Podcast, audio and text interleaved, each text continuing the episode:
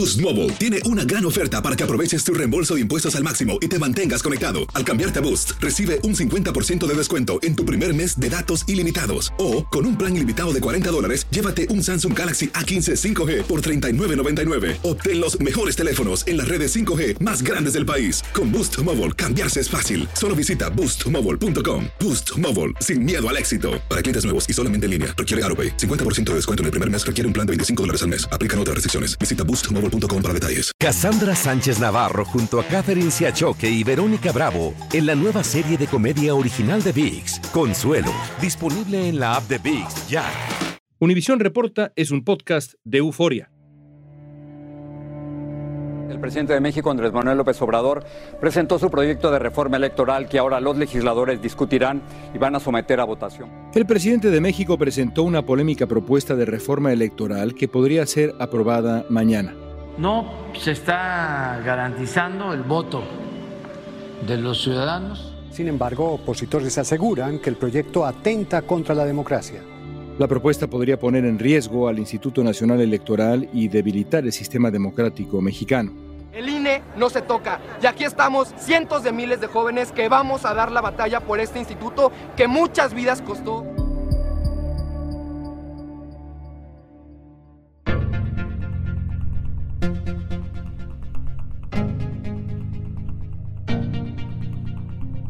Hoy vamos a analizar la propuesta de reforma electoral de López Obrador y sus posibles implicaciones junto a José Waldenberg, expresidente del Instituto Federal Electoral, IFE, e historiador de la democracia mexicana. Waldenberg nos va a aclarar cómo es el proceso electoral en México, cómo fue antes de que comenzara el IFE, qué es lo que pretende reformar el presidente López Obrador y por qué la propuesta podría ser una amenaza para la democracia del país. Creo que lo que más le irrita al presidente de la República es darse cuenta que hay un Instituto Nacional Electoral que él no controla. Y lo que le gustaría es controlarlo. Hoy es lunes 5 de diciembre, soy León Krause y esto es Univisión Reporta.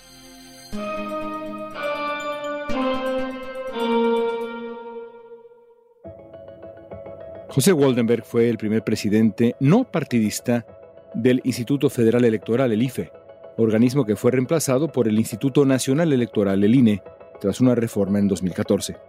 Bajo su dirección, el IFE supervisó varias elecciones, incluyendo la del año 2000, cuando ganó Vicente Fox, candidato del Partido Acción Nacional, poniendo fin a 71 años de mandato de un solo partido en México, el PRI. Creo que vale la pena empezar con algo de historia. ¿Cómo fueron las elecciones en México en los años anteriores al cambio democrático? ¿Cómo eran las elecciones en tiempos del PRI, José? Bueno, qué bueno que vamos a recordar esto, porque eran unas elecciones en las cuales la autoridad electoral era al mismo tiempo jugador y árbitro de aquellas elecciones. Las elecciones la organizaba la Comisión Federal Electoral, que estaba presidida por el secretario de Gobernación, la conformaban también un diputado y un senador, que por supuesto eran del PRI, y un representante de cada uno de los partidos políticos. Además, el secretario de gobernación tenía la posibilidad de nombrar al presidente y al secretario de los consejos locales y al presidente y al secretario de los consejos distritales. Y el presidente de los consejos distritales, a su vez, nombraba al presidente y secretario de las mesas directivas de casilla. Por eso, cuando se decía que las elecciones las organizaba el gobierno, no se estaba exagerando. Así lo señalaba la ley, así se hacía, pero gracias a ese método, pues no había condiciones de imparcialidad suficientes. Y eso se hizo evidente en las elecciones de 1988. Así que gente designada por el gobierno o gente del gobierno contaba los votos en toda la pirámide del proceso. Exactamente.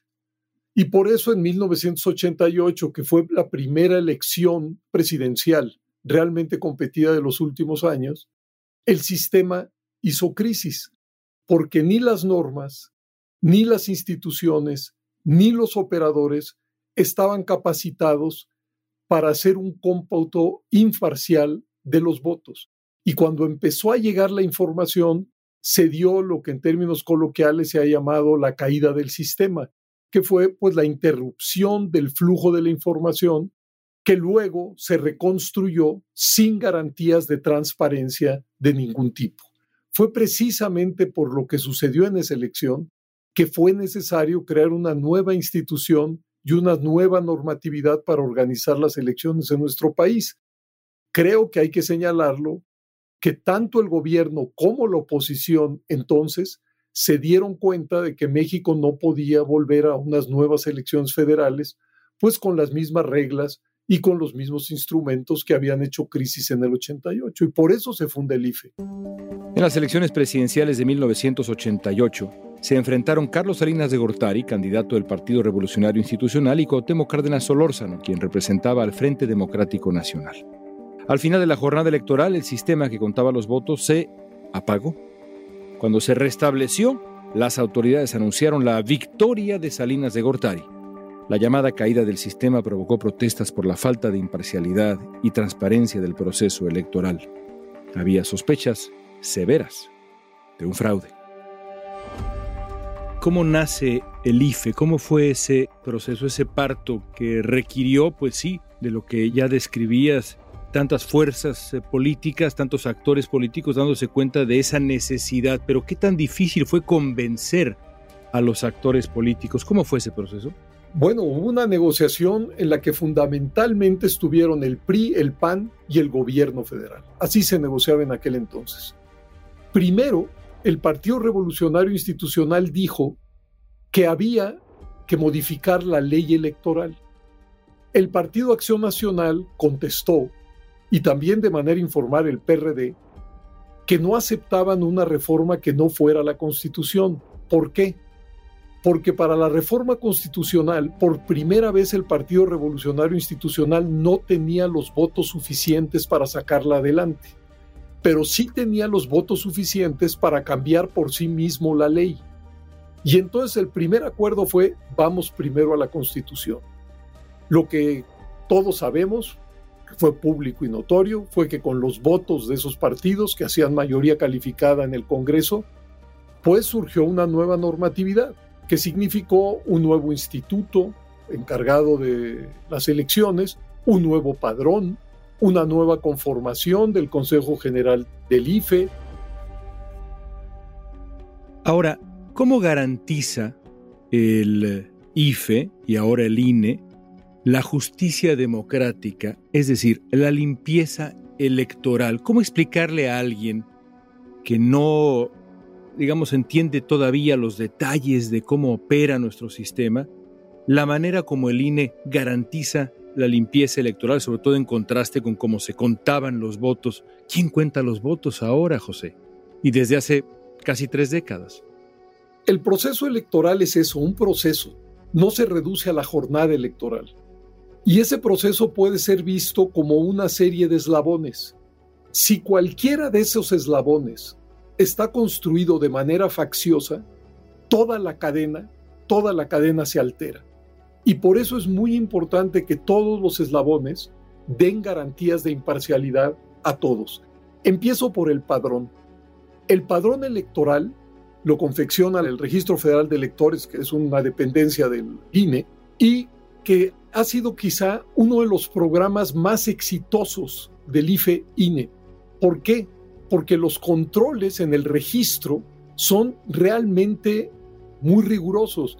Existen 333 comisiones de vigilancia del padrón integradas por los partidos políticos.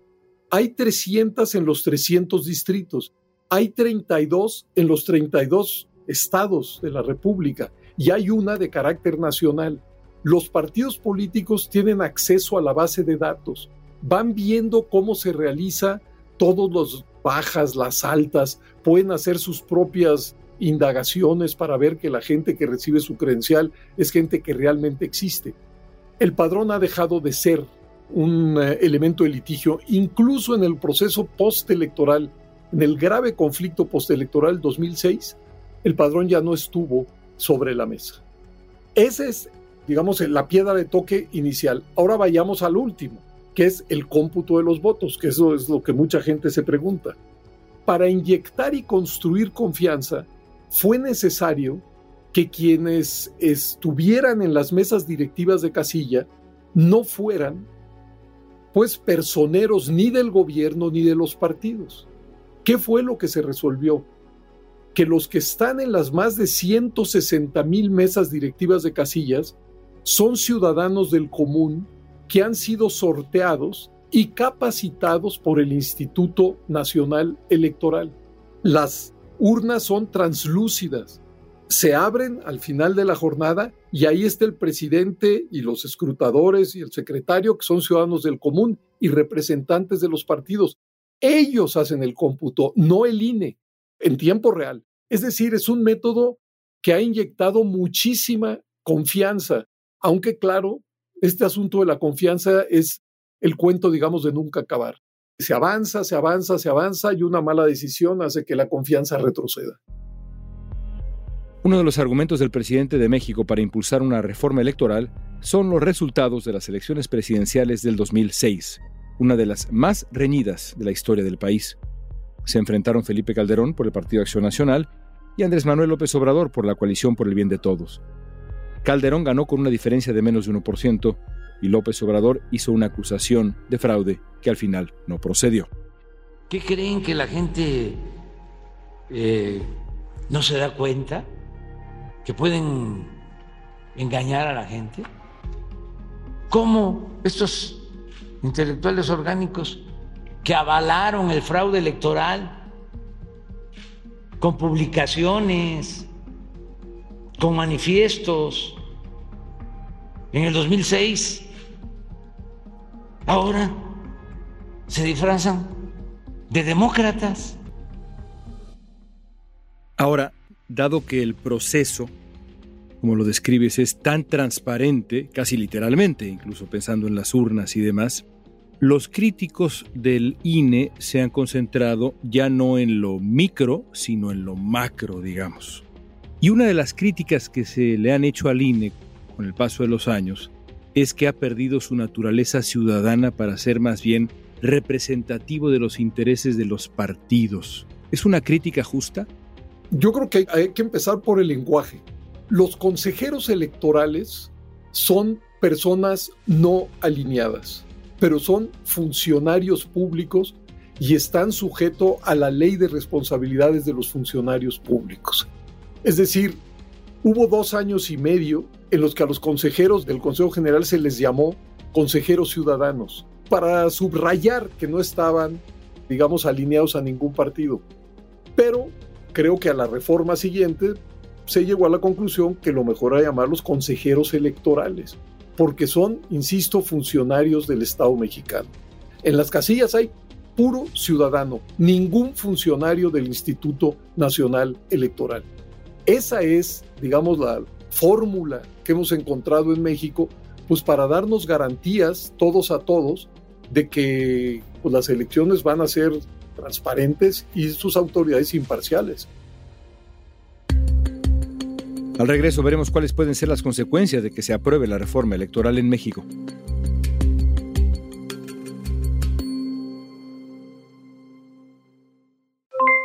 Aloha mamá, ¿dónde andas?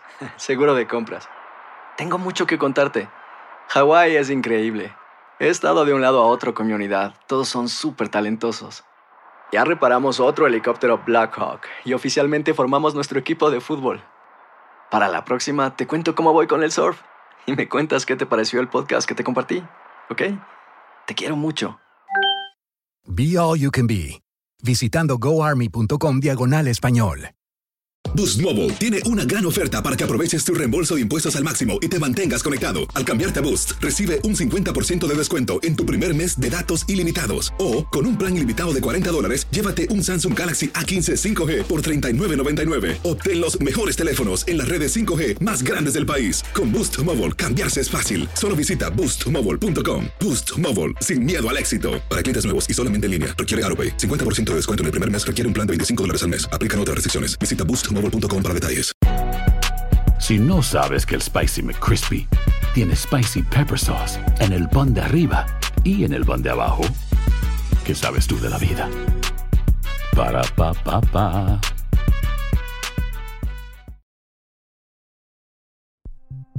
Estamos platicando con José Waldenberg sobre la reforma electoral de López Obrador. En abril, el presidente de México presentó un proyecto para reformar el sistema electoral que incluye desde reducir el financiamiento a partidos políticos hasta cambiar el nombre del Instituto Nacional Electoral. Según AMLO, el propósito de su reforma es democratizar el país y ahorrar cientos de millones de dólares, argumentos que no convencen a sus críticos ni a muchos votantes. Busca el fin del Instituto Nacional Electoral reducción del presupuesto, reducción del número de legisladores y que la elección de consejeros y magistrados sea mediante el voto popular. López Obrador dijo en su conferencia diaria que la reforma busca evitar que continúe el sistema electoral corrupto y antidemocrático, sus palabras, de la actualidad. Y agregó que en México hay riesgos de fraudes electorales. Hablemos del presente. El presidente y su partido han buscado una reforma electoral que, de acuerdo con sus críticos, desmantelaría al INE. ¿Qué piensas de ese proyecto en términos generales? Yo lo he escrito y lo vuelvo a repetir. Yo he subrayado que ojalá el proyecto de reforma constitucional que mandó el presidente de la República al Congreso no pase, porque sería regresar a un sistema electoral de hace 40 o 50 años. Y creo que México no se lo merece. Para ilustrar, ese proyecto lo que dice es, se acaba con todos los institutos locales electorales. Acaba con todos los tribunales electorales locales. Queda solo un instituto electoral de carácter federal y, y, que se encargaría de las elecciones locales, que ahora se llamaría Instituto Nacional Electoral y de Consultas, y un solo tribunal electoral. Pero ¿cómo se elegirían a los magistrados y a los consejeros? Que es ahí donde está el cuid del asunto. Esta reforma es un punto muy controversial dentro del sistema político mexicano, pues algunos señalan que podría restarle autonomía al organismo que rige las elecciones. Y es que la iniciativa propone un órgano electoral más austero y para ello busca recortar el número de consejeros de 11 que hay actualmente a 7. Según la propuesta presidencial, por elecciones abiertas de toda la población ¿Quién propondría a los consejeros? 20 el presidente, 20 el Congreso, 10 los diputados, 10 los senadores y 20 la Suprema Corte de Justicia de la Nación. La propuesta también establece darles dinero a los partidos políticos solo en tiempo de elecciones. El argumento es ahorrar, según sus cálculos, más de 1.170 millones de dólares. No se requiere ser demasiado sagaz, pues para saber que los candidatos no van a tener posibilidades de hacer campaña a lo largo y ancho del país no tienen ni recursos materiales ni políticos, ni financieros. ¿Qué tendrían que hacer los candidatos para ganar una elección? Pues seguramente entrar en contacto con algún partido que los apoyara. Y lo peor, ¿qué sucedería si los siete consejeros y los siete magistrados salen de la lista propuesta por el presidente? Volveríamos a tener instituciones alineadas a la voluntad presidencial. Para decirlo con claridad, yo creo que el INE está resintiendo una idea que tiene el presidente de la República que la despliega todos los días. Al presidente de la República le gustaría gobernar como se gobernaba México hace 50, 60 años. ¿Qué quiere decir esto?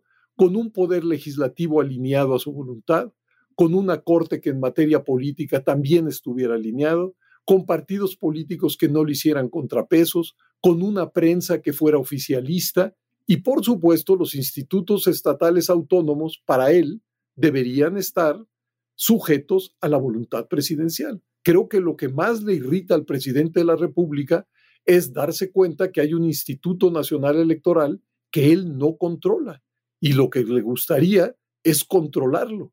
Afortunadamente, digo yo, el Instituto Nacional Electoral, junto con otras instituciones, por supuesto, han sabido resistir esos resortes que yo califico de autoritarios. Hablemos un poco de la figura de López Obrador. ¿Cómo reconciliar la importancia evidente que tuvo en la carrera política de López Obrador la consolidación de las instituciones democráticas mexicanas con el ataque al que ahora somete al instituto y al ataque severísimo al que ha sometido a quien defiende al instituto. La lluvia de insultos ha sido pues inédita y estamos hablando mm, de un presidente que reparte a diestra y siniestra descalificaciones e insultos, pero para quienes participaron en la marcha de la que hablaremos en un momento más, pues ha sido de verdad una lluvia, una tormenta. ¿Cómo reconciliar ambas cosas en la figura, en la carrera de López Obrador? Es una pregunta para la que seguramente no tengo una respuesta cabal, porque yo mismo estoy extrañado de la reacción del presidente y de su partido de Morena ante el sistema electoral mexicano. Si alguien ha sido beneficiario de ese sistema, sin duda alguna es el presidente y Morena. Hoy gobiernan al país, hoy han ganado 20 elecciones estatales, hoy tienen mayoría en la mayor parte de los congresos locales, gobiernan centenares de ayuntamientos en el país. ¿Cómo han llegado a esos cargos? Desde la presidencia hasta los presidentes municipales, desde los diputados locales hasta los diputados federales y senadores. ¿Cómo? Pues a través de elecciones.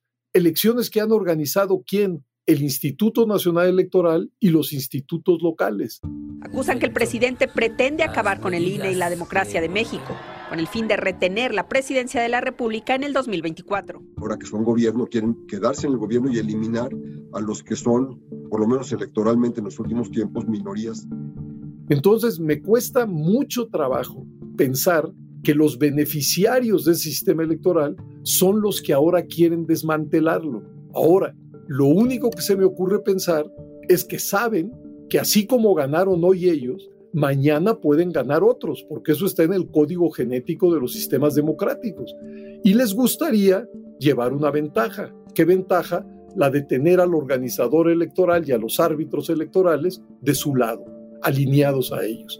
Eso ya ha pasado en varios países de América Latina y los resultados pues, son desastrosos, porque si algo se requiere de la autoridad electoral es que dé, vuelvo a insistir en ellos, garantía de imparcialidad a todos. Y cuando digo todos, estoy hablando de los partidos, estoy hablando de los candidatos, estoy hablando de los ciudadanos, estoy hablando de la academia, de los medios, etcétera, etcétera. Miles de mexicanos salieron a las calles para marchar en defensa de la autoridad electoral del país. El 17 de noviembre, organizaciones civiles y partidos políticos convocaron a una marcha contra la reforma electoral en distintas ciudades de México. La idea era defender al INE. Encabezaste, como orador único, la reciente marcha en defensa del INE. ¿Cómo viviste esa jornada? ¿Qué viste desde donde estabas hablando? ¿Qué sentiste? No creo haberla encabezado. En efecto, fui el único orador. Realmente yo no esperaba una manifestación de esas proporciones. Fueron cientos de miles de ciudadanos los que acudieron a esa marcha y lo hicieron de manera libre, independiente, yo diría que hasta de manera festiva, pero al mismo tiempo preocupados precisamente por la pretensión que ha esbozado el presidente y su partido. Y al final me quedé con la siguiente reflexión. Yo he visto muchas marchas y he participado en muchas otras. Y esta tuvo un toque singular, único, que yo no había visto en ninguna otra. Yo no recuerdo una marcha una sola, y menos de estas dimensiones, en defensa de instituciones públicas, es decir, de decenas de miles de mexicanos y mexicanas que salimos a las calles para decir, no acaben con el sistema electoral. Ese es nuestro, no es patrimonio del gobierno ni de los partidos. Es lo que nos permite a los mexicanos que su diversidad política pueda convivir y pueda competir de manera pacífica, de manera institucional. Y en ese sentido creo yo que fue realmente una gran marcha, no solamente por sus dimensiones, sino por ese contenido que a mí me parece inédito en la historia de nuestro país. La participación fue masiva, pero el mandatario minimizó la protesta y encendió el debate en el país. No participó mucha gente no hubiesen llenado ni la mitad. 50, 60 mil, sí. El Zócalo se llena con 125 mil. El presidente López Obrador restó importancia a la manifestación, dijo que carecía de fundamento y la calificó como una especie de striptease político, público del conservadurismo en México, así lo dijo. Esta marcha, a la que asistieron 200.000 personas de acuerdo a cifras de organizadores, también se realizó en otras 22 ciudades del país, además de Canadá, Estados Unidos y España, con la misma exigencia. El INE no se toca. Ante esa marcha, el presidente respondió convocando casi inmediatamente a su propia marcha. Más allá de la marcha, ¿qué opinas de la reacción de Andrés Manuel López Obrador, no solamente al resultado de la marcha en defensa del INE, sino a la convocatoria, esto que hablábamos de las descalificaciones e insultos? ¿Qué opinas de la reacción en general? La reacción creo que no estuvo a la altura de un presidente de la República. Como tú ya señalabas, León, pues su primera reacción fue la de descalificar, la de lanzar una serie de adjetivos en vez de tomar nota que hay una legítima preocupación por parte de franjas muy relevantes de la sociedad mexicana. Yo lo que hubiera esperado, pues es una reacción, por lo menos, que se hiciera cargo de que en México en materia electoral, si algo necesitamos, son reformas de consenso, de acuerdo. Una reforma electoral inicia por un liderazgo que tiene que ver con eh, convocar a todas las fuerzas políticas y ponerse de acuerdo en las reformas que van a ser aplicadas a todos los actores, a todos los partidos en las siguientes elecciones, y eso no ha ocurrido así. Eh, fíjate, las ocho reformas electorales que se han llevado a cabo en el país entre 1977 y 2014, las ocho respondieron a exigencias de la oposición incluso en la época en que el PRI era un partido hegemónico y tenía mayorías calificadas en ambas cámaras. Lo que se ponía sobre la mesa era lo que demandaban las oposiciones. Esta es la primera reforma que se quiere hacer para satisfacer los deseos del presidente de la República, pero además con un agravante, sin consulta previa. Todas las reformas anteriores estuvieron precedidas de consultas. El domingo 27 de noviembre se llevó a cabo una marcha convocada por López Obrador con el propósito de, y aquí lo cito, ver si la gente está contenta con su gestión. Se trata de los partidarios del presidente Andrés Manuel López Obrador, quienes salieron a las calles para brindarle apoyo a la posible reforma de la ley electoral. El presidente rechazó públicamente que su movilización haya sido en respuesta a la protesta contra su reforma electoral que organizó el sector de oposición días antes su discurso del presidente siempre ha sido muy polarizador, no desde ahorita, desde que era jefe de gobierno, líder de la oposición, y siempre ha tenido esta disparidad entre lo que él dice y lo que sucede en la realidad.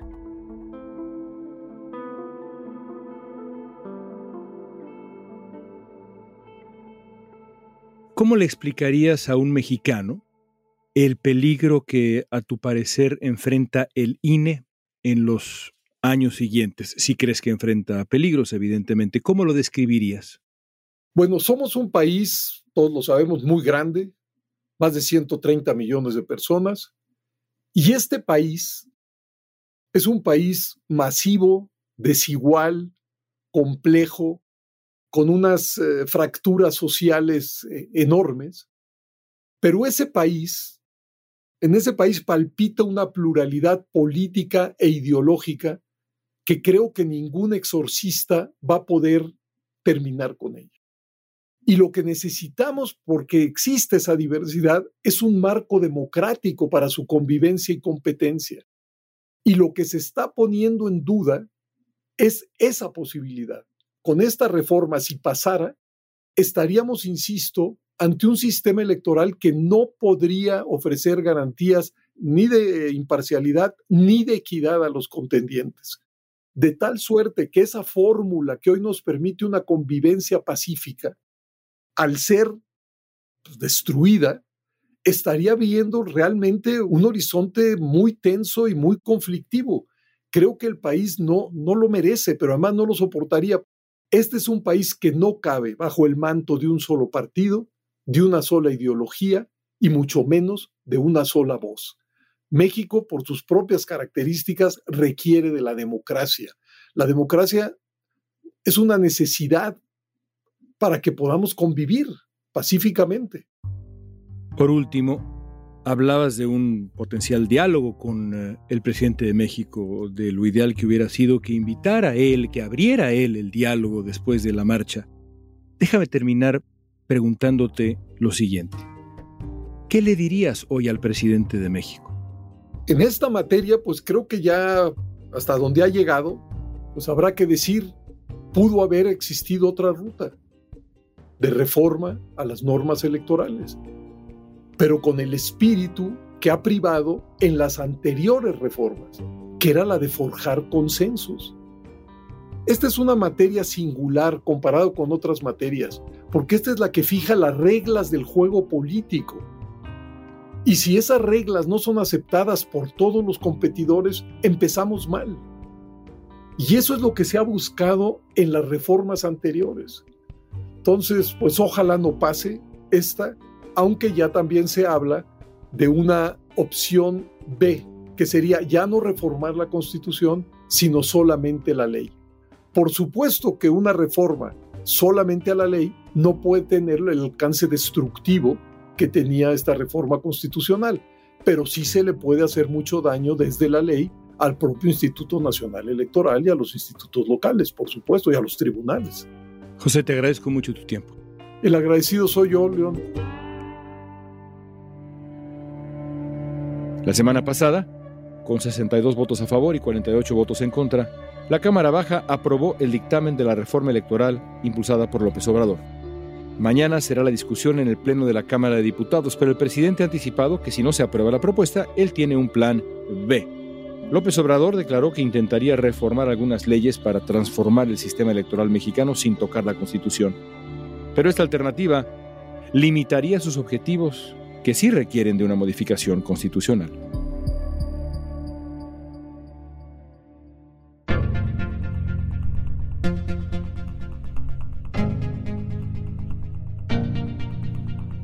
Esta pregunta es para ti. ¿Consideras que la democracia está en peligro en México?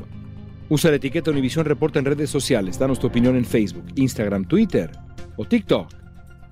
Escuchaste Univisión Reporta. Si te gustó este episodio, síguenos y compártelo con otros. En la producción ejecutiva, Olivia Liendo. Producción general, Isaac Martínez. Producción de contenidos, Mili Supan. Asistencia de producción, Natalia López y Jessica Tobar. Booking, Soya González. Música original de Carlos Jorge García, Luis Daniel González y Jorge González. Yo soy León Krause. Gracias por escuchar Univisión Reporta.